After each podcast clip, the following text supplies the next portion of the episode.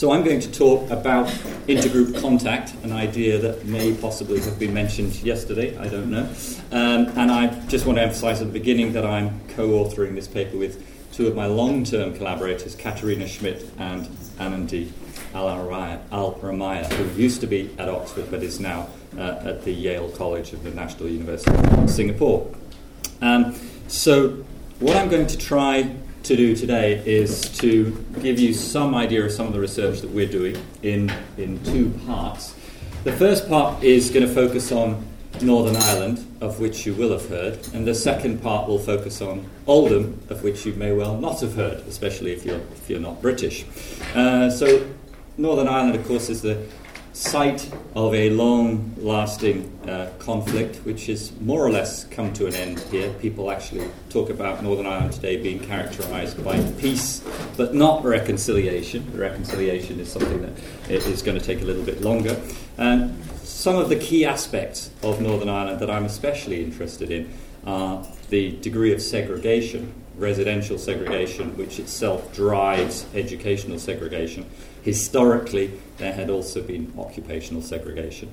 Um, and the link between segregation and contact. And as a social psychologist, I'm particularly interested in this idea of whether you can help to promote reduction of conflict by bringing groups together uh, in positive ways. I don't actually do interventions. Well, I do sometimes, but I'm not talking about any of them today. So, my work in Northern Ireland is not about interventions, it's not about occasions where we've tried to bring people together.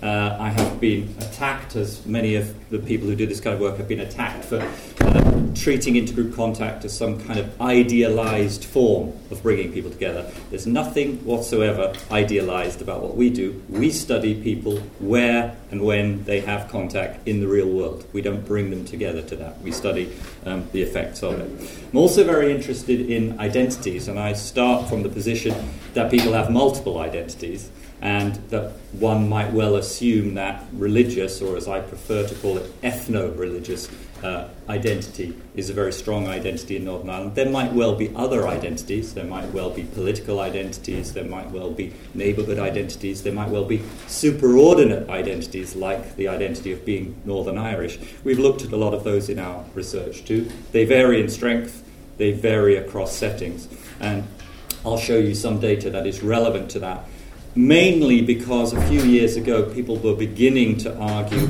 uh, very optimistically that maybe these old identities of Catholic and Protestant were perhaps not as powerful as they used to be. Um, our evidence doesn't really support that idea. Um, then, in the second part, I'll look at some conceptually parallel um, analyses which are taken from the town of Oldham in northeast England, which is on the edge of Manchester and it was a scene along with Burnley and Bradford of quite serious civil disturbance in 2001. Um, and in case I forget to say this later, uh, I would like to, to, ask you, please, not to cite, uh, if you were interested enough to cite, any of the data from Oldham without checking with me, because we are in the middle of a longitudinal study there. Uh, we're actually finding very positive results. Whether we were finding positive or negative or no results, I wouldn't want those results to be feeding back to the participants in my study, including the teachers and, and the students in the schools. So um, I always follow that model of just asking people not to talk about that stuff yet. Here, the groups, of course, are not Catholics and Protestants, they're white British and Asian British students. And in both of my studies, uh, I can just as happily go off and talk about my research at conferences on intergroup relations that don't mention the word religion at all. I am not starting from the assumption that either of these conflicts is a religious conflict. I, I prefer to call them ethno religious because the, the religious bits are bound up with lots of other things, including ethnicity and sometimes politics. Um, and of course, draw together some summary points and some conclusions at the end. But I would like to invite you, I have no idea how yesterday went, I would like to invite you to interrupt me at any point that you wish to. Social psychologists are, are mad, data hungry individuals. Uh, we love our data, we love our analyses.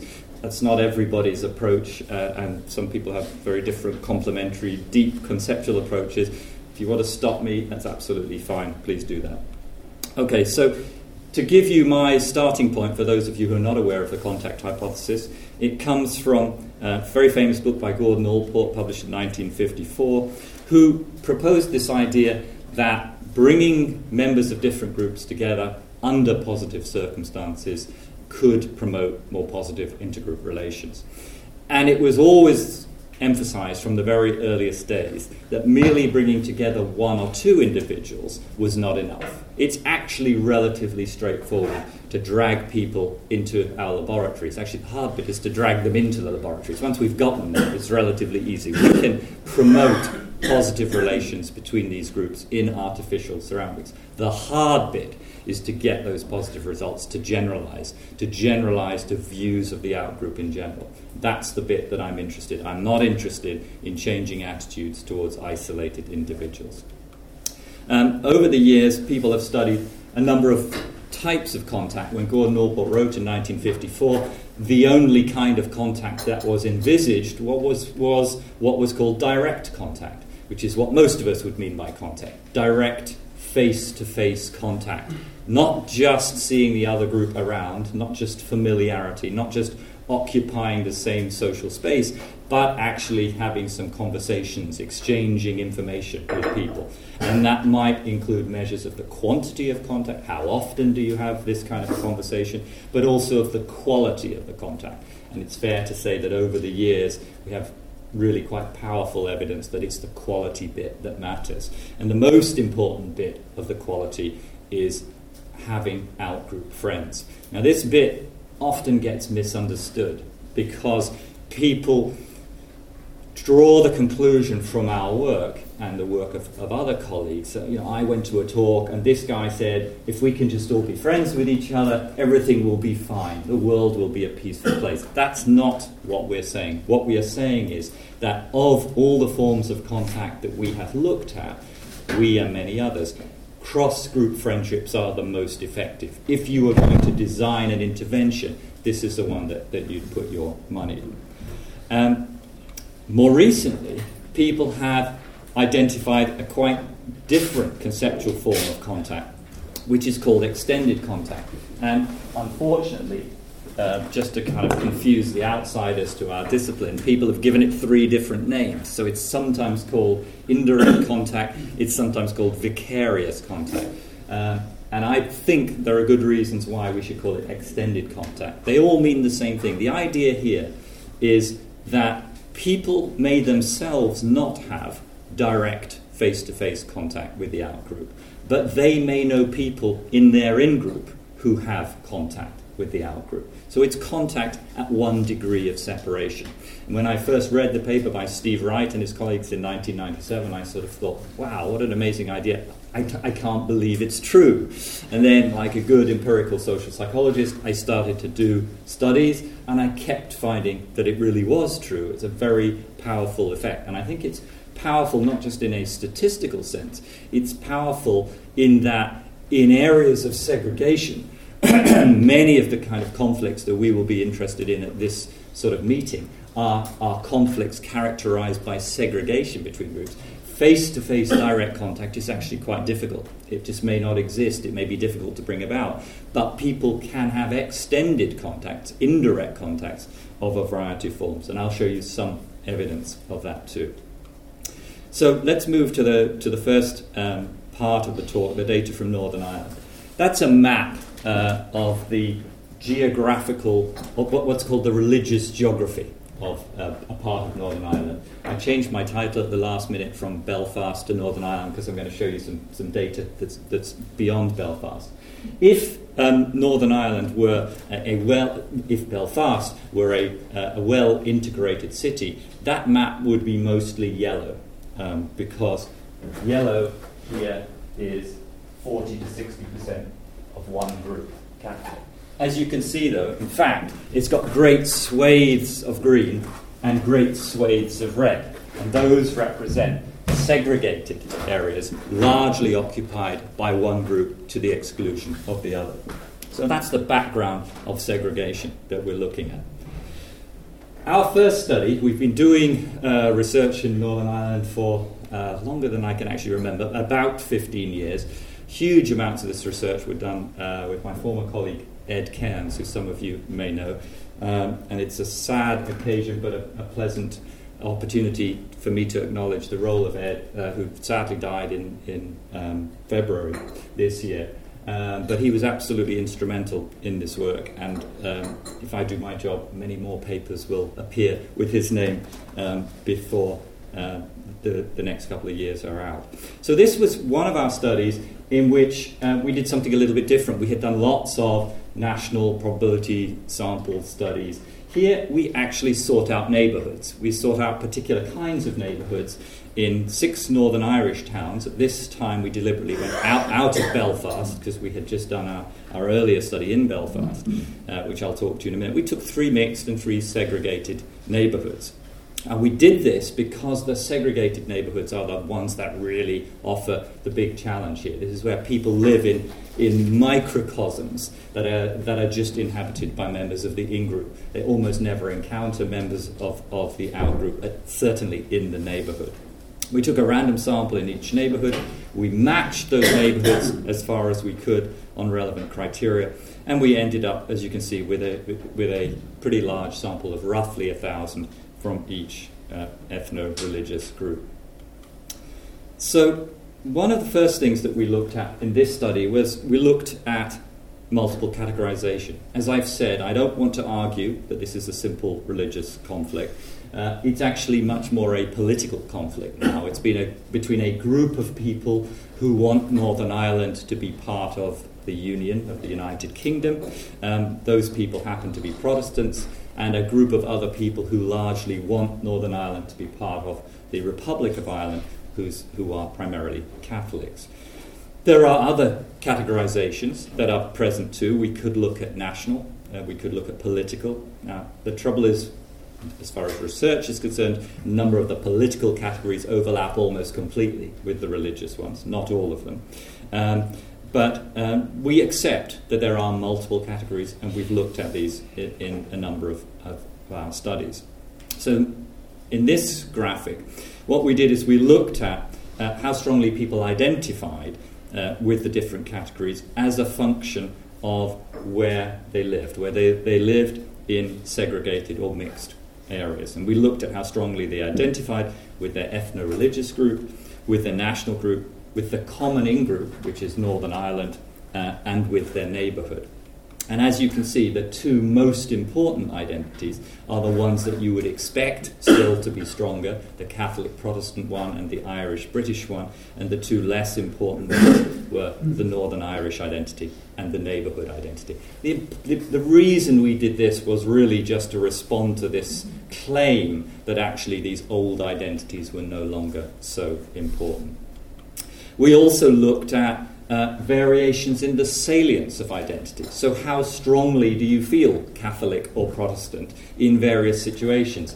And we did this with a, a, a small experiment in we, which we asked people to think about um, different kinds of settings that they might be in. Uh, and these range from things like spending time with your family to driving through an outgroup area, something that could be potentially quite frightening for people, uh, seeing a symbol of the outgroup, seeing a flag flying, watching the local news, seeing an outgroup football um, strip. This, uh, to, to, people not familiar with Northern Ireland, might seem like an odd item, but actually, if you belong to one of these groups and you see the other group, wearing their uh, the, the football team associated with that community, that's actually a very frightening experience. And seeing the in-group flag. And what you can see here is that salience is higher in almost all those situations for people living in segregated versus mixed communities.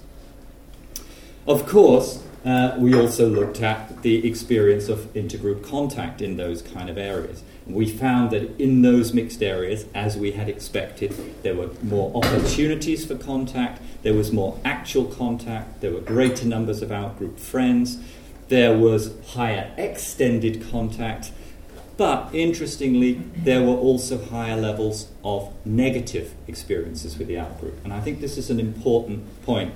I'm regularly accused of being a, an optimist, and I admit completely to being an optimist. I'm in this business because I want to try and do some good, and I think intergroup contact is a way of doing that. But what we find in these data, and we also find in our Oldham data, which makes absolute sense, which is if you're in a situation where you're getting to know the outgroup, you get to know the outgroup. You get to know good things, and you also get to know bad things. And you get exactly the same thing when you do studies on students in college dorms. You know, your most likely best friend is likely to be the person who lives next door to you or on the same corridor of the hall of residence. Your most likely, most obnoxious person is also likely to live close to you because you have to learn about them. You have to find out just how obnoxious they are. You can only do that through propinquity. So, in the first uh, real bit of data that I'll, I'll show you, we tested a very complicated model. I thought I'd show you this one early just to wake you up. Um, so, what we're, we're doing here is we're looking at a number of independent variables. These are the predictor variables. We're looking at what kind of neighborhood people live in, we're looking at how much direct contact they have, and we're looking at how much extended contact they have. Then we're looking at mediators. These are the psychological processes by which we think the predictor has an effect on the outcomes. And we're looking at one moderator, and this moderator is a qualifying variable. We're going to have a look at how our results are affected by the strength of people's religious identity. How strongly do you feel Catholic or Protestant, and how much of an effect is that having on the model that we show? And the dependent variable in these data is in-group bias. This is the extent to which you prefer the in-group, your ethno-religious community, over the out-group. I'm going to show you through the course of my talk lots of other variables. Um, this is the, the one we're going to look at first. So what we're testing here is a causal model, and um, it's going to go from left to right, from the kind of neighborhood you live in, which we think will predict contact, which we think will have its effect through these mediators. Distinctiveness threat is the threat posed to your group by people thinking that the outgroup is too similar to your group. And this again may surprise some people. Uh, if you work from traditional, mainly North American studies of interpersonal behavior, telling people that they're similar to each other is a good thing. Most of us are friends with people who are similar to us. If you do this at the group level, you may well actually threaten people's sense of psychological distinctiveness. And that's something that most groups have a desire to have. And we've also looked at threat to esteem, the, the extent to which you can feel positive about your group, and the extent to which that may be threatened by members of outgroups. I will emphasize that these are cross sectional data, but I'm going to follow them up later on with some longitudinal data. So, our model showed indeed that the type of neighborhood determines uh, the extent of both direct and extended contact, uh, also has a direct effect on one kind of threat and on bias. The bit that we're interested in is these mediating effects from contact to bias and, and from both direct and from extended contact. And what you can see uh, in that figure is that, sorry, this is really so small on my little monitor here. What you can see is that you can explain a reasonable percentage of the variance in your dependent variable. And you can do it by these set of variables on the left. And they're working in the same way that you would expect them to work both direct contact and extended contact have negative effects on bias. The more contact you have, the less bias. The final part of uh, the model is we look at the effect of threat, and as you would expect, threat is positively associated with bias.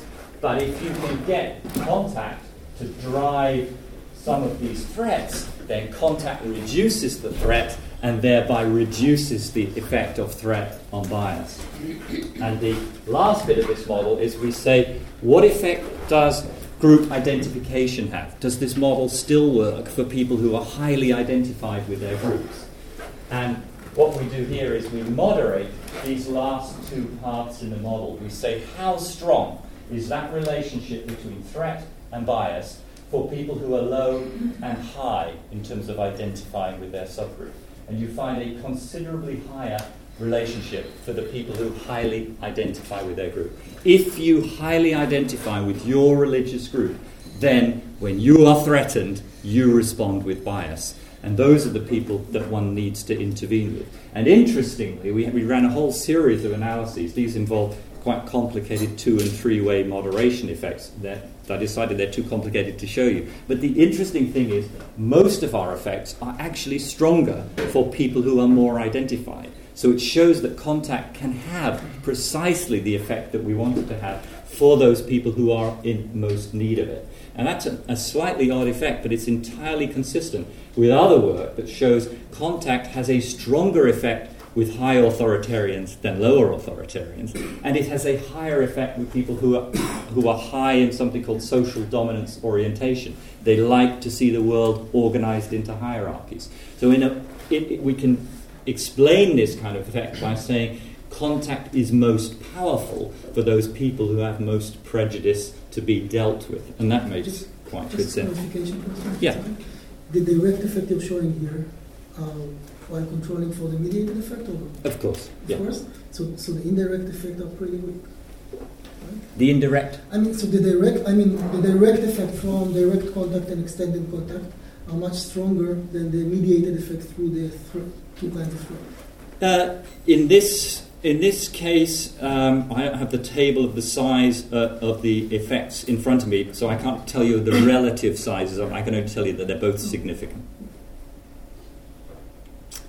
So, second study we did, um, we tried to replicate some of these results, uh, and this time we did a longitudinal study. And a longitudinal study has some advantages, some obvious advantages over a cross sectional study. Um, one of which is we can be a little bit surer of the causal order. Does contact lead to bias, or does bias lead to contact? Unfortunately, you can only deal with so much of these things because you, what you also get is you get a, a self selection bias that you would expect certain kinds of people to live in one kind of neighborhood and certain kinds of people to live in another kind of neighborhood. Uh, this is something that, that, I've just come back from this Canadian Political Science Association, and they, they any political scientists here? No, uh, yes, hello, hello, hello. Well, they're very, very interested in endogeneity. You know, we just call it, you know, the weaknesses of cross-sectional design, but it's basically the question of, well, how do you know which is chicken and which is egg? And one of the ways we deal with this is through longitudinal data, which doesn't deal with all the problems. And another way we deal with it is through experiments. The trouble is with experiments, and I still do experiments, is you can't do experiments that really mimic what it's like to live in a segregated sectarian area of Northern Ireland. And if you think you can, I challenge you to show me how you can. You can simulate so much, you know. And so what I try and do is I try and triangulate. I use a whole variety of these methods. What is important is that we can show when we look at the segregated and the mixed areas separately we can still show effects of contact. And I think that's quite a good riposte to the endogeneity or, or self selection effect. So here we are collecting data in Belfast. We've recruited people, uh, again, sample of about a thousand adults from four different areas, chosen to be predominantly Catholic or predominantly Protestant uh, or mixed. And the longitudinal part of this data uh, we've captured just under half the respondents one year later. And that's typical. You lose people along the way. In some of the studies in the literature, you lose so many people that you begin to think it must be dangerous to take part in social psychological studies. You die en route.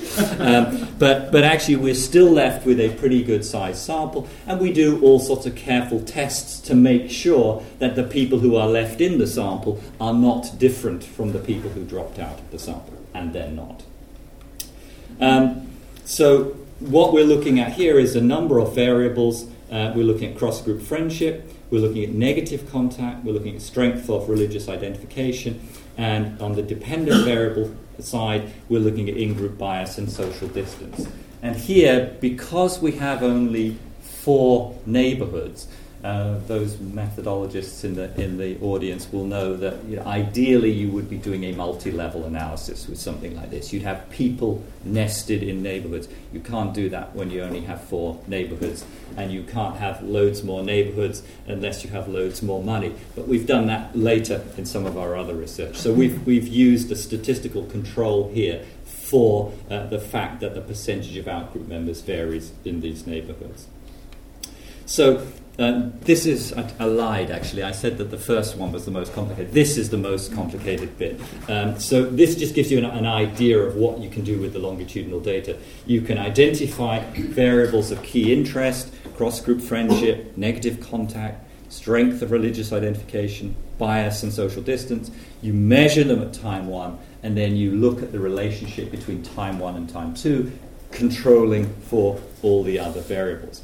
when you do that, uh, first of all, you pick out these autoregressive paths, the association between the same variable measured over time, but uh, that's just something we have to do, but we can make that disappear because it gets in the way.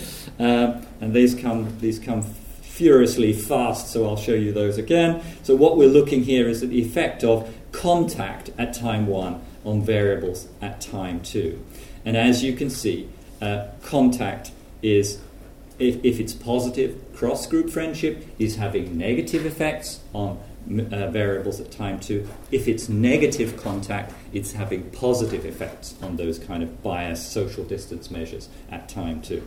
So that's evidence that is consistent with the, con- with the contact hypothesis. Religious identification also has a small uh, but positive effect. The more strongly you identify with your group, the more biased you are towards people. I want to come later to some evidence that reminds us that identification isn't all bad. One can live in this kind of world and very easily get into the Richard Dawkins mode. Richard's a fellow of my college, but I don't think I can see him anywhere. Uh, so he always gives me a hard time. Uh, he, he did, did, yeah. He, he, spoke all the time at the last conference. Yes, I remember. um, uh, actually, I'll tell you a funny story about Richard. I, I nearly I stopped in my tracks in college the other day because I thought I saw him walking towards the chapel. He walked, he walked underneath this arch. I said, Richard, am I seeing things? Heading towards the chapel, he said, the bike sheds. so people like Richard tend to get into this mode of thinking religion bad. And I don't want to fall into that trap. I mean, my own view is that, you know, with something we can discuss at much greater length, is religion is a source of all sorts of positive things, as well as, in some people, some bad things. And so is in group membership. People who are strongly identified with Manchester United or Oxford University or anything else may also be those people who trash Arsenal coaches or trash Cambridge University facilities people who are strongly identified with groups sometimes misbehave. That doesn't mean that identity is a bad thing. Interestingly, we also get this reverse effect. And again, just because I'm a born again contact theorist doesn't mean that I want to deny reverse effects. You get people who have stronger bias at time one, who have more negative contact at time two, and who have fewer cross group friendships at time two. You would expect that. In the real world, it's reasonable to expect bidirectional effects. If, however, you want to use contact as an intervention, all that you need to be doing is showing these two effects here. That if you can promote cross group friendship, you can drive down bias and you can drive down social distance. Social distance being your willingness to get close and intimate with out group members as opposed to holding them at a distance. And social distance itself had, uh, was associated with none of those self selection biases. We also showed uh, what I think is a really neat effect in these longitudinal data, and this is something called the secondary transfer effect, which Tom Pettigrew, who I always think of as the grand old man of, of contact theory, uh, he was the first one to name it thus. And this is the idea uh, remember in economics, people used to talk about trickle down effects. Well, this is a trickle down effect of, uh, of contact. It's the idea that contact with one outgroup can promote more positive views of other unconnected outgroups. So, what we tested in this data set with our Northern Irish adults, we tested whether contact with the ethno religious outgroup, so Catholics having contact with Protestants, Protestants having contact with Catholics, whether that would, over time, change people's attitudes to a completely unconnected group, racial minorities. There are very few of them in Northern Ireland, but there have actually been a number of cases of quite severe hostile attacks on them. And we, to do that properly, statistically, we need to control for attitude to the ethno-religious outgroup at time one, for uh, contact with and attitude to the racial minorities at time one. And when we do that, we can show that neighborhood contact with the primary group, the religious outgroup, has a direct effect. The more positive you are um, about, uh, sorry, the, the more contact you have with the religious outgroup in time one, the more positive uh, your attitude to racial minorities. Also, the more positive your attitude to the ethno religious outgroup. And there is a mediated part. Come to view your ethno religious outgroup more positively, and you'll also come to a more positive attitude towards that ethnic minority. That effect is not being mediated in this data set by a change in how you view your own group. I'll show you some data in the second half of the study uh, on Oldham, uh, where we do find some evidence for that part. So I think this is pretty profound evidence in support of intergroup contact. You're showing the effect longitudinally, and you're showing that you get more bangs for your buck with contact than people might have reckoned because you're not only changing attitudes towards the target outgroup but also towards these secondary outgroups as well.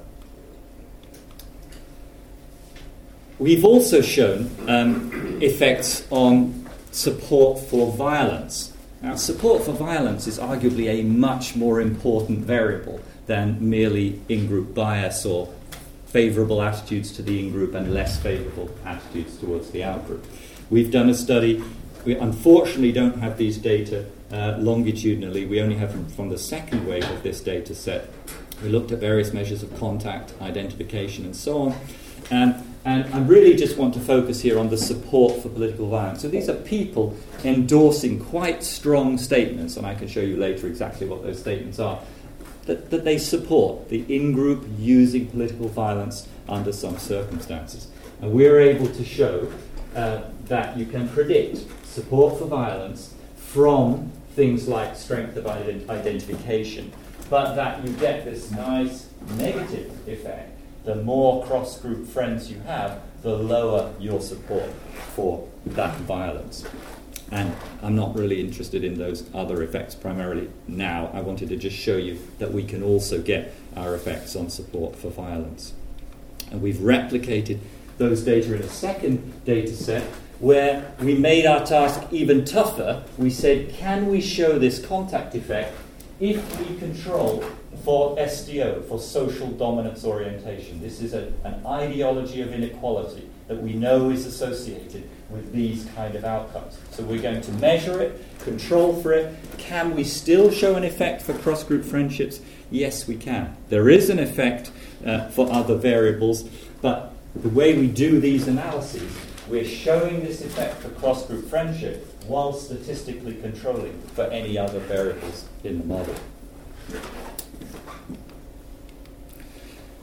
Some evidence for extended contact from Northern Ireland is it really the case that even if I know no outgroup members, that if I know some in group members who have positive, close relationships with out group members, that that might have an impact on my levels of prejudice? Um, it is the case, and we showed that first um, in uh, a study published in 2004 with Stefania Paolini, former graduate student, as the first author. These data come from Catholic and Protestant students we normally apologize in social psychology for ever using students. We always say to them it's much more preferable to use real people.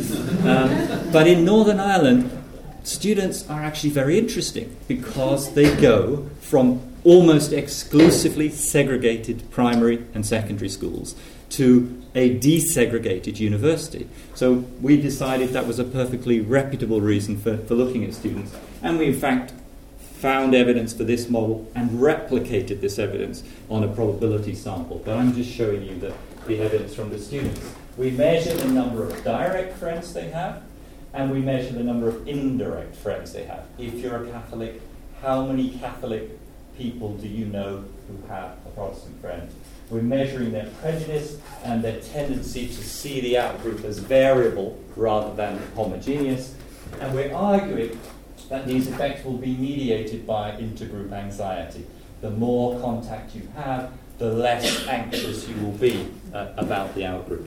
And we're able to show direct and mediated effects of both types of contact on both outcomes. The key bit for us today is that we can show an effect of indirect friends controlling for direct friends.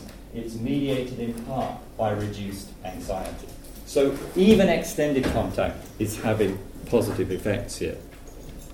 We know that it works. We've published a number of studies on it. We know that it works primarily by changing norms. It changes people's norms of how it is appropriate for the in group to behave towards the out group. And interestingly and logically, extended contact, which seems like quite a mild form of contact, is most effective for those people who don't have direct contact.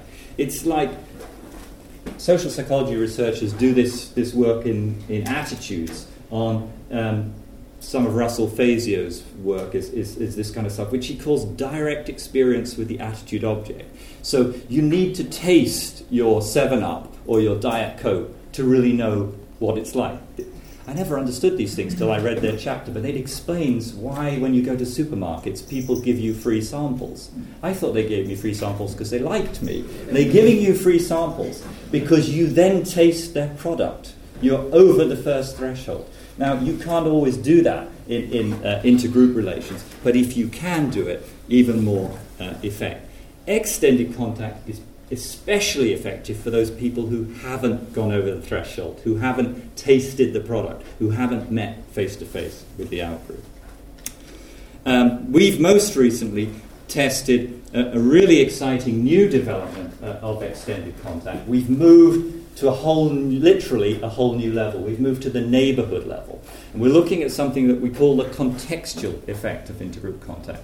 We're looking at whether to, two individuals who we pick at random who have the same individual level of contact but live in different areas. And those different areas have different mean levels of contact. We're looking at whether the neighborhood itself has an effect over and above the individual level of contact.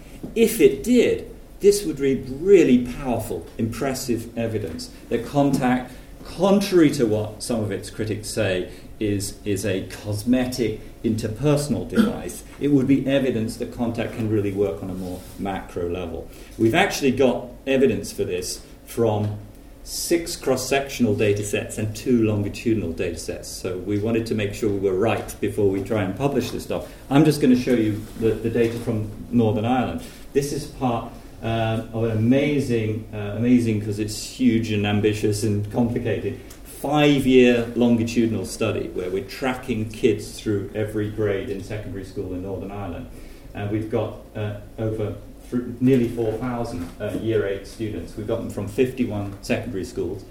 And uh, ah, there we are, Rachel. There's the, there's the Bill Gates effect. There's always, there's always uh, Bill Gates doesn't like my math, so he, he always does. This is Rachel who presented, who, who prepared all these amazing PowerPoint.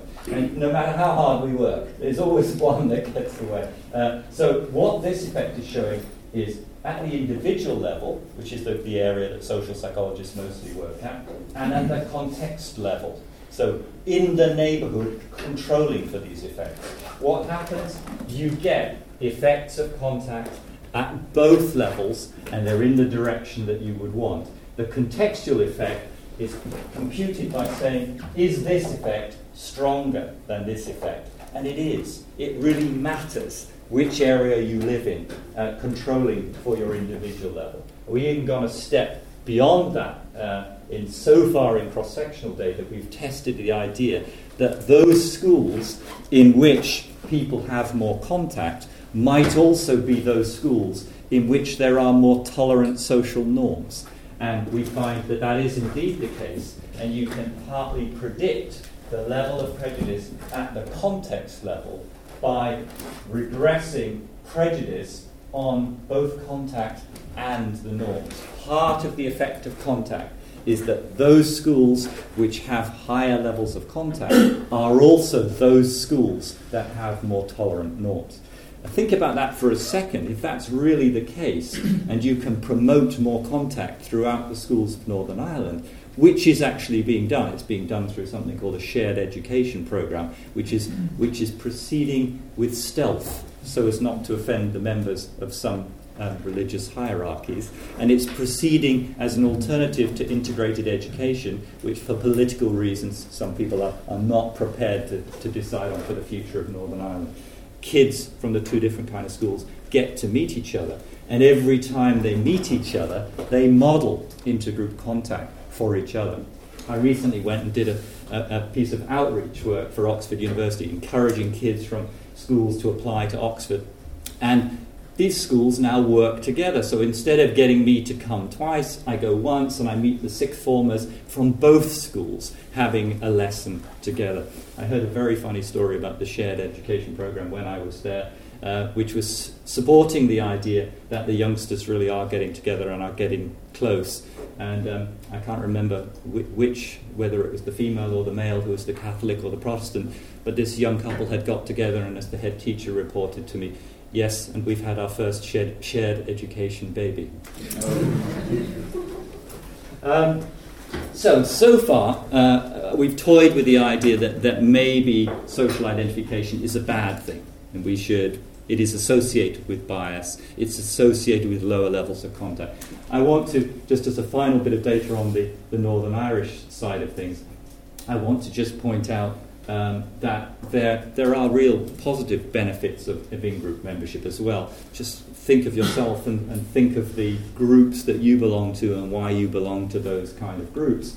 Um, this is uh, Time One data uh, from our um, six six town, no, from our four uh, town study, um, what we've tried to do here is we've tried to predict things like self esteem and life satisfaction, which are highly correlated in this sample, from whether you have cross group friends, whether you have any negative contact with the out group, um, whether you feel that you get support from religious in group members, uh, the number of in-group, religious in-group friends you have, and, and from a religiosity pro- proxy, which is um, the idea that um, uh, it's a simple measure about you know how often you attend religious services.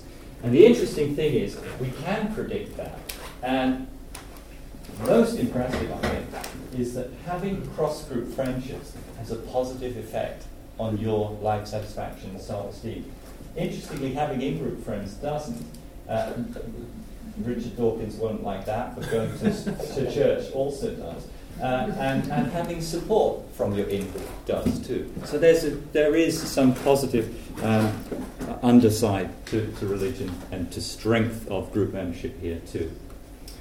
Okay, I, am not going to skip over that summary. I'm going to just talk to you briefly um, about some of the findings from, from Oldham. And we've been at, yes? Yes, I'm sorry for those who saw it. I'm going to be able to hear this, but I wanted to ask you something. Um, in Berlin in the 1930s, and in the Lebanese neighborhoods I was in, there are very few mixed neighborhoods in Beirut, but there were some. There seems to be a reversal of the things you're talking about. That is, under extreme conflict situation, these direct contact, contacts all of a sudden become sort of enemy within. Mm-hmm. And I wonder whether you've considered that and, and it can ratchet up yeah. to be even more terrible. And yeah. I remember people shooting at their neighbors. Yeah. Anyone who does work on intergroup contact gets confronted with these kind of questions. You know, the one I've, I've looked at more carefully is uh, ex-Yugoslavia rather than, than, than Lebanon. People say, well, you know, how can this be true given that neighbor killed neighbor um, in ex-Yugoslavia? I don't know I don't know evidence from Northern Ireland that, that really sort of makes that, that point. I have never ever claimed it's a magic bullet. I, I think things can happen in societies that unravel, against which we are practically powerless. And, and I, was, I knew somebody would ask the question because somebody always does. And I was cycling in this morning and I, I sort of thought, um, you know, I've got to try and find the, the, the perfect analogy for it. And I think it would be something like um, somebody takes statins for high cholesterol. Mean, most men over 55 seem to end up taking them these days. Somebody's taking statins for high cholesterol, and then they turn around 10 minutes late, 10 years later and say, God damn it, now I'm dying of cancer, then you made me take those statins. A, it doesn't mean the statins cause the cancer, and B, it doesn't make the statins any less effective against cholesterol because they can't prevent cancer. Contact can do some things, but it's not a golden bullet. You know, when Milosevic comes along, what on earth are you supposed to do? I can actually give you evidence from ex Yugoslavia of, of, of, and I've written about this, of neighbours risking life and limb to rescue former neighbours. So this did happen, as well as those cases of neighbours turning against former neighbours. So it happens, and you know these are terribly complicated, as you well know. These are terribly complicated situations, but I think they unravel in part, and people attack their neighbours because na- a their neighbours are proximal, so they're easy targets. And B, in some of these situations, Rwanda being another case in part, you know, what on earth are you supposed to do if you are threatened and your family is threatened if you don't take part in an attack on the outgroup tomorrow? All the contact in the world isn't going to help you there. But I'm suggesting something that I, I, which I would, would love to have some research on, something more insidious, that under extreme conditions of conflict, the, the very fact that you have increased contacts makes the probability of having an enemy that you don't know is really an enemy greater. So that you begin to suspect everyone around you, whereas people in segregated neighborhoods wouldn't. They basically say, okay, we can hunker down. And yeah. So I'm, I'm wondering if there, that insidious thing exists. I've, I've, I've seen it personally, but yeah. it's only anecdotal. Yeah, no, I, I think it's an interesting question. I don't have any, any, any evidence on it. Uh, and I, I think that's a, a sort of side effect risk uh, of, of, contact. And it's, it's, and my own view is we shouldn't go down the road of, of segregation wherever we are, uh, despite those kind of potential risks. I think the, the potential risks that come from segregation are much, much greater, whether in Northern Ireland or, or whether in Oldham or whether in Lebanon. I'm going to take one more question, then I'm going to give Oldham its 10 minutes of fame. I just, I just wanted to say something in addition to that, which is it very much depends on the way in which the contact between neighbours is, as it were, constructed. Because if it's mostly on something which, which unifies into identification, then it may be robust against the sort of conditions that are being, um, you know, of, of extreme conflict.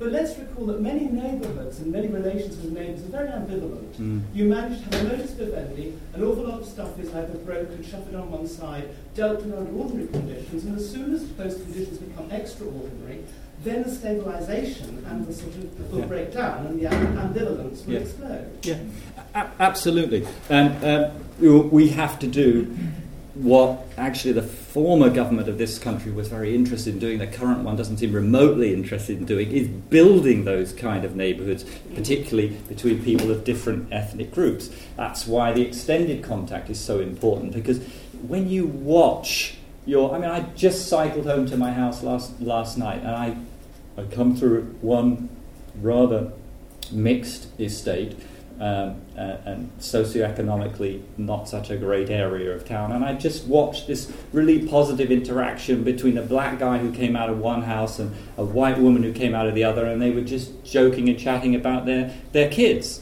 And when I watch that, or their neighbors watch that, I just think that's such a positive, empowering experience. And the more we create the situations where those things will happen, the more sustainable it will be. I'm not sure I'd ever want to say that we will be able to, to produce neighborhoods and interactions and relationships that are so strong that they can resist a Milosevic uh, or, or, a, um, a Rwanda style conflagration. I think that's asking a, a huge amount.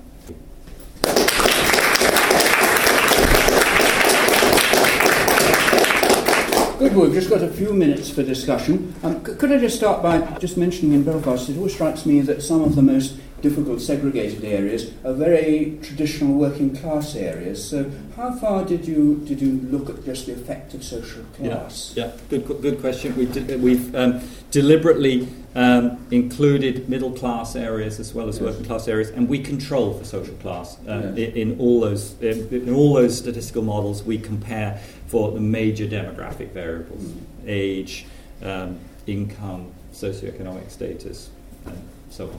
Yes. Right. Uh, Can. I- can I just follow up on that, Robert? Did Yes. you find a difference? Is it, uh, other studies find that males, lower income, tend to be more hostile. Yeah. Did you guys? Uh, find th- that? that's that's not a particular focus of our work. I, I bet it's there, but it's just not something I'm particularly interested in. I mean, you're you're so busy trying to test these causal models. You know, the, the, the people who believe in social dominance orientation, for example, they find men are higher in social dominance orientation. I expect it's there. It's not really a focus. It's it's tucked away in, in footnotes of, uh, of some of the studies. It's really not um, not what we're primarily interested in. Yes. Uh, first of all, it was thank, thanks for a very interesting presentation, and I think that you know this work and the work you've done in the past. I mean, you've got a very robust finding showing that contact can be very uh, uh, be- beneficial uh, uh, process in, in, in conflicts, intergroup conflicts, and religious conflicts. So, um, given everything I said, I want I want to try and, and challenge it in, in two or Hmm. three different ways. Um, part of it is related to you, to this presentation, and part of it are questions I wanted to ask you for some time. So, uh, first one is m- maybe easier because it, it talks to the to the last study that you presented, which was fantastic, and and we've recently done some work on, on contact motivation. Because Motivation. motivation. Mm. Because when you come from a place like Israel and there's you know Israelis and Palestinians and, and they have the opportunity to communicate and to talk, but they don't want to. Mhm. And then even if you take these fantastic results and you show that contact can really be a positive Mhm. uh, uh, process for promoting intergroup reconciliation and everything, they don't want to do it. Mm. And I was quite surprised by, uh, uh, uh, uh, I wouldn't say the lack of studies, but not so many studies are talking about this issue. And given the fact that, that contact is such a powerful process, I was wondering why do you think that it happens? That not so many scholars deal with the question of how do you move people to actually be motivated to communicate with the other side? Can I, can, I, can I stop you after the first question? Because I, I have a dreadful memory. I will have forgotten the first question, which is a really good question. So I have, I have enough trouble understanding the motivations of the people in my studies, let alone understanding the motivations of the scholars.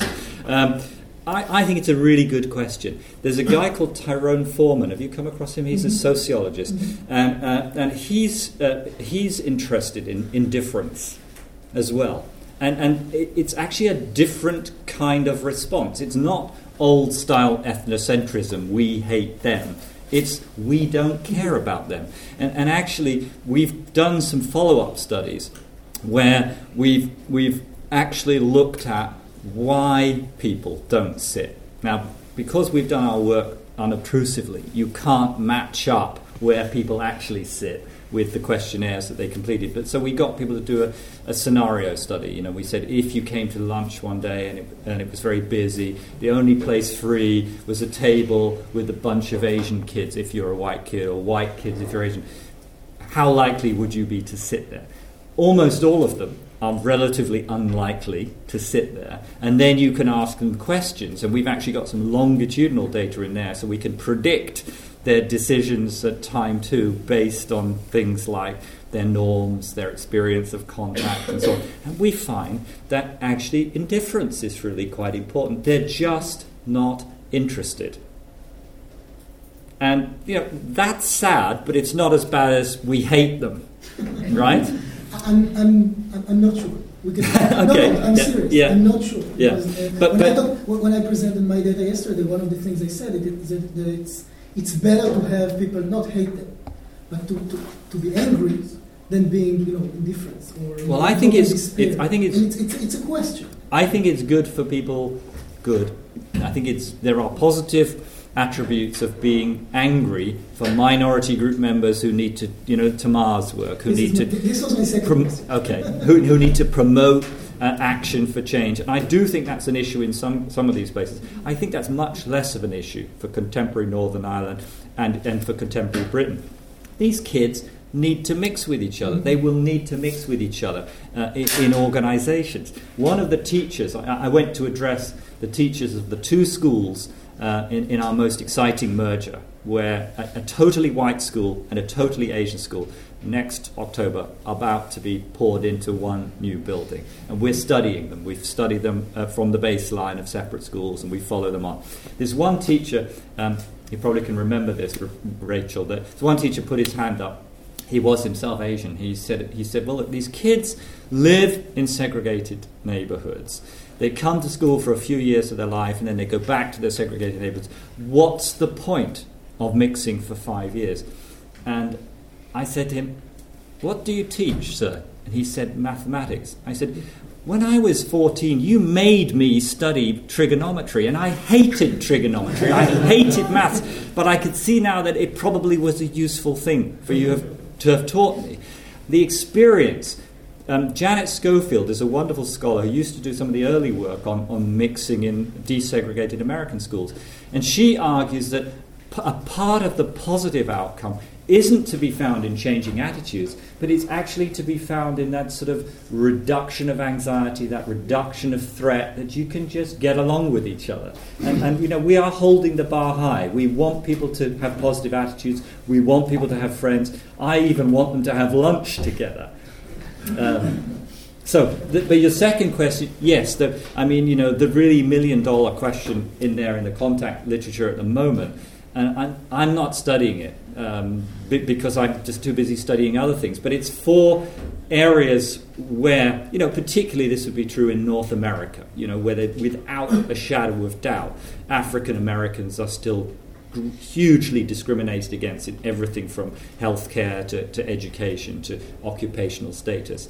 How do you bring blacks and whites together in ways that will reduce the prejudice of whites, will get those whites to take the perspective of blacks and support their demands for collective action, and will not thwart the attempts of the blacks for the pursuit of social justice themselves. To do all that simultaneously, nobody's yet managed. I'm sure you will. Yeah, already did.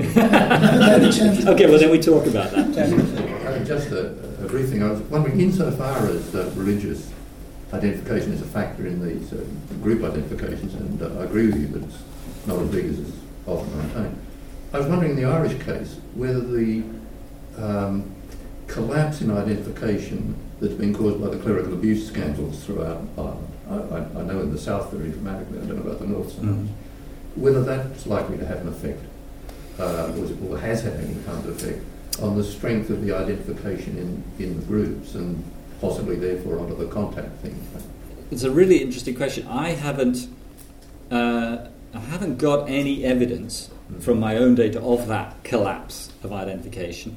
Um, and of course, you know, it, the way I'm studying it, it's not a purely religious no, identification; no, it's an ethno-religious. Yeah, yeah. So, uh, you know, I so think so far as it feeds into yeah, I, th- I, I guess I'm going to duck the question by saying I don't think it would have an effect. I think I think you know it's a completely different kind of thing.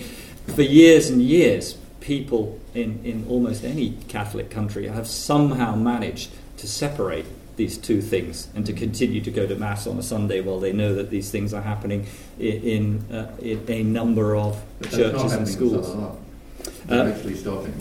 It's actually stopping people going yeah. to is it? Yeah. Well, then that that is. I mean, to some degree. Yeah. Then that's potentially a really interesting question. Uh, I mean, my my current focus for data collection in Northern Ireland is uh, is all these younger kids. Um, you know, tracking them through school.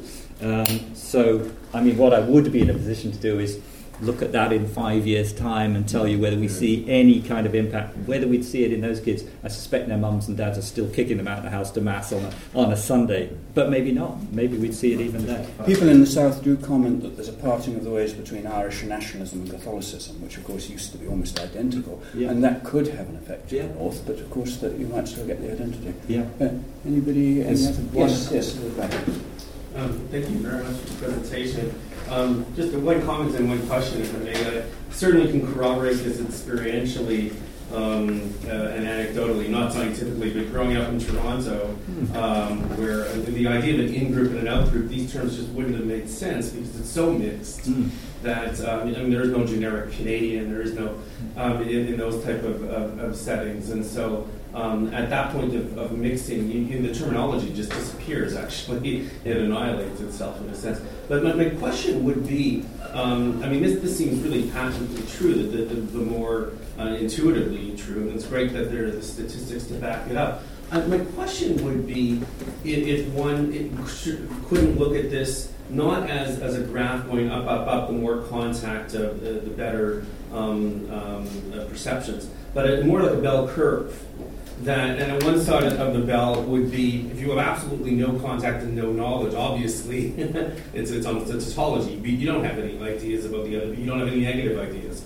And then, and then on, on the other side, uh, if, if you're living within this group, but you also don't have much contact with them, but they're there, um, then it can be very, very um, negative. And your findings are in the middle if you're living with them and you have a lot of contact. And the reason I say this is because historically, this gentleman brought, brought up a few examples, but historically, where you find large concentrations of other groups, you also often find the highest incidence and it's not just because of proximity, it's because of competition, mm-hmm. because of uh, one, one prime example would be the Pale of settlement in Russia. Mm-hmm. So if you look at where the Nazis invaded, the highest level of collaboration um, of locals, Ukraine, Lithuania, why? Because that was also the highest concentrations of Jewish populations. Yeah. And, and, and other countries, for instance, Holland, Norway, etc., very, very low um, uh, densities, very, very low uh, collaboration. So there seems to be a direct uh, effect. Really, really Can I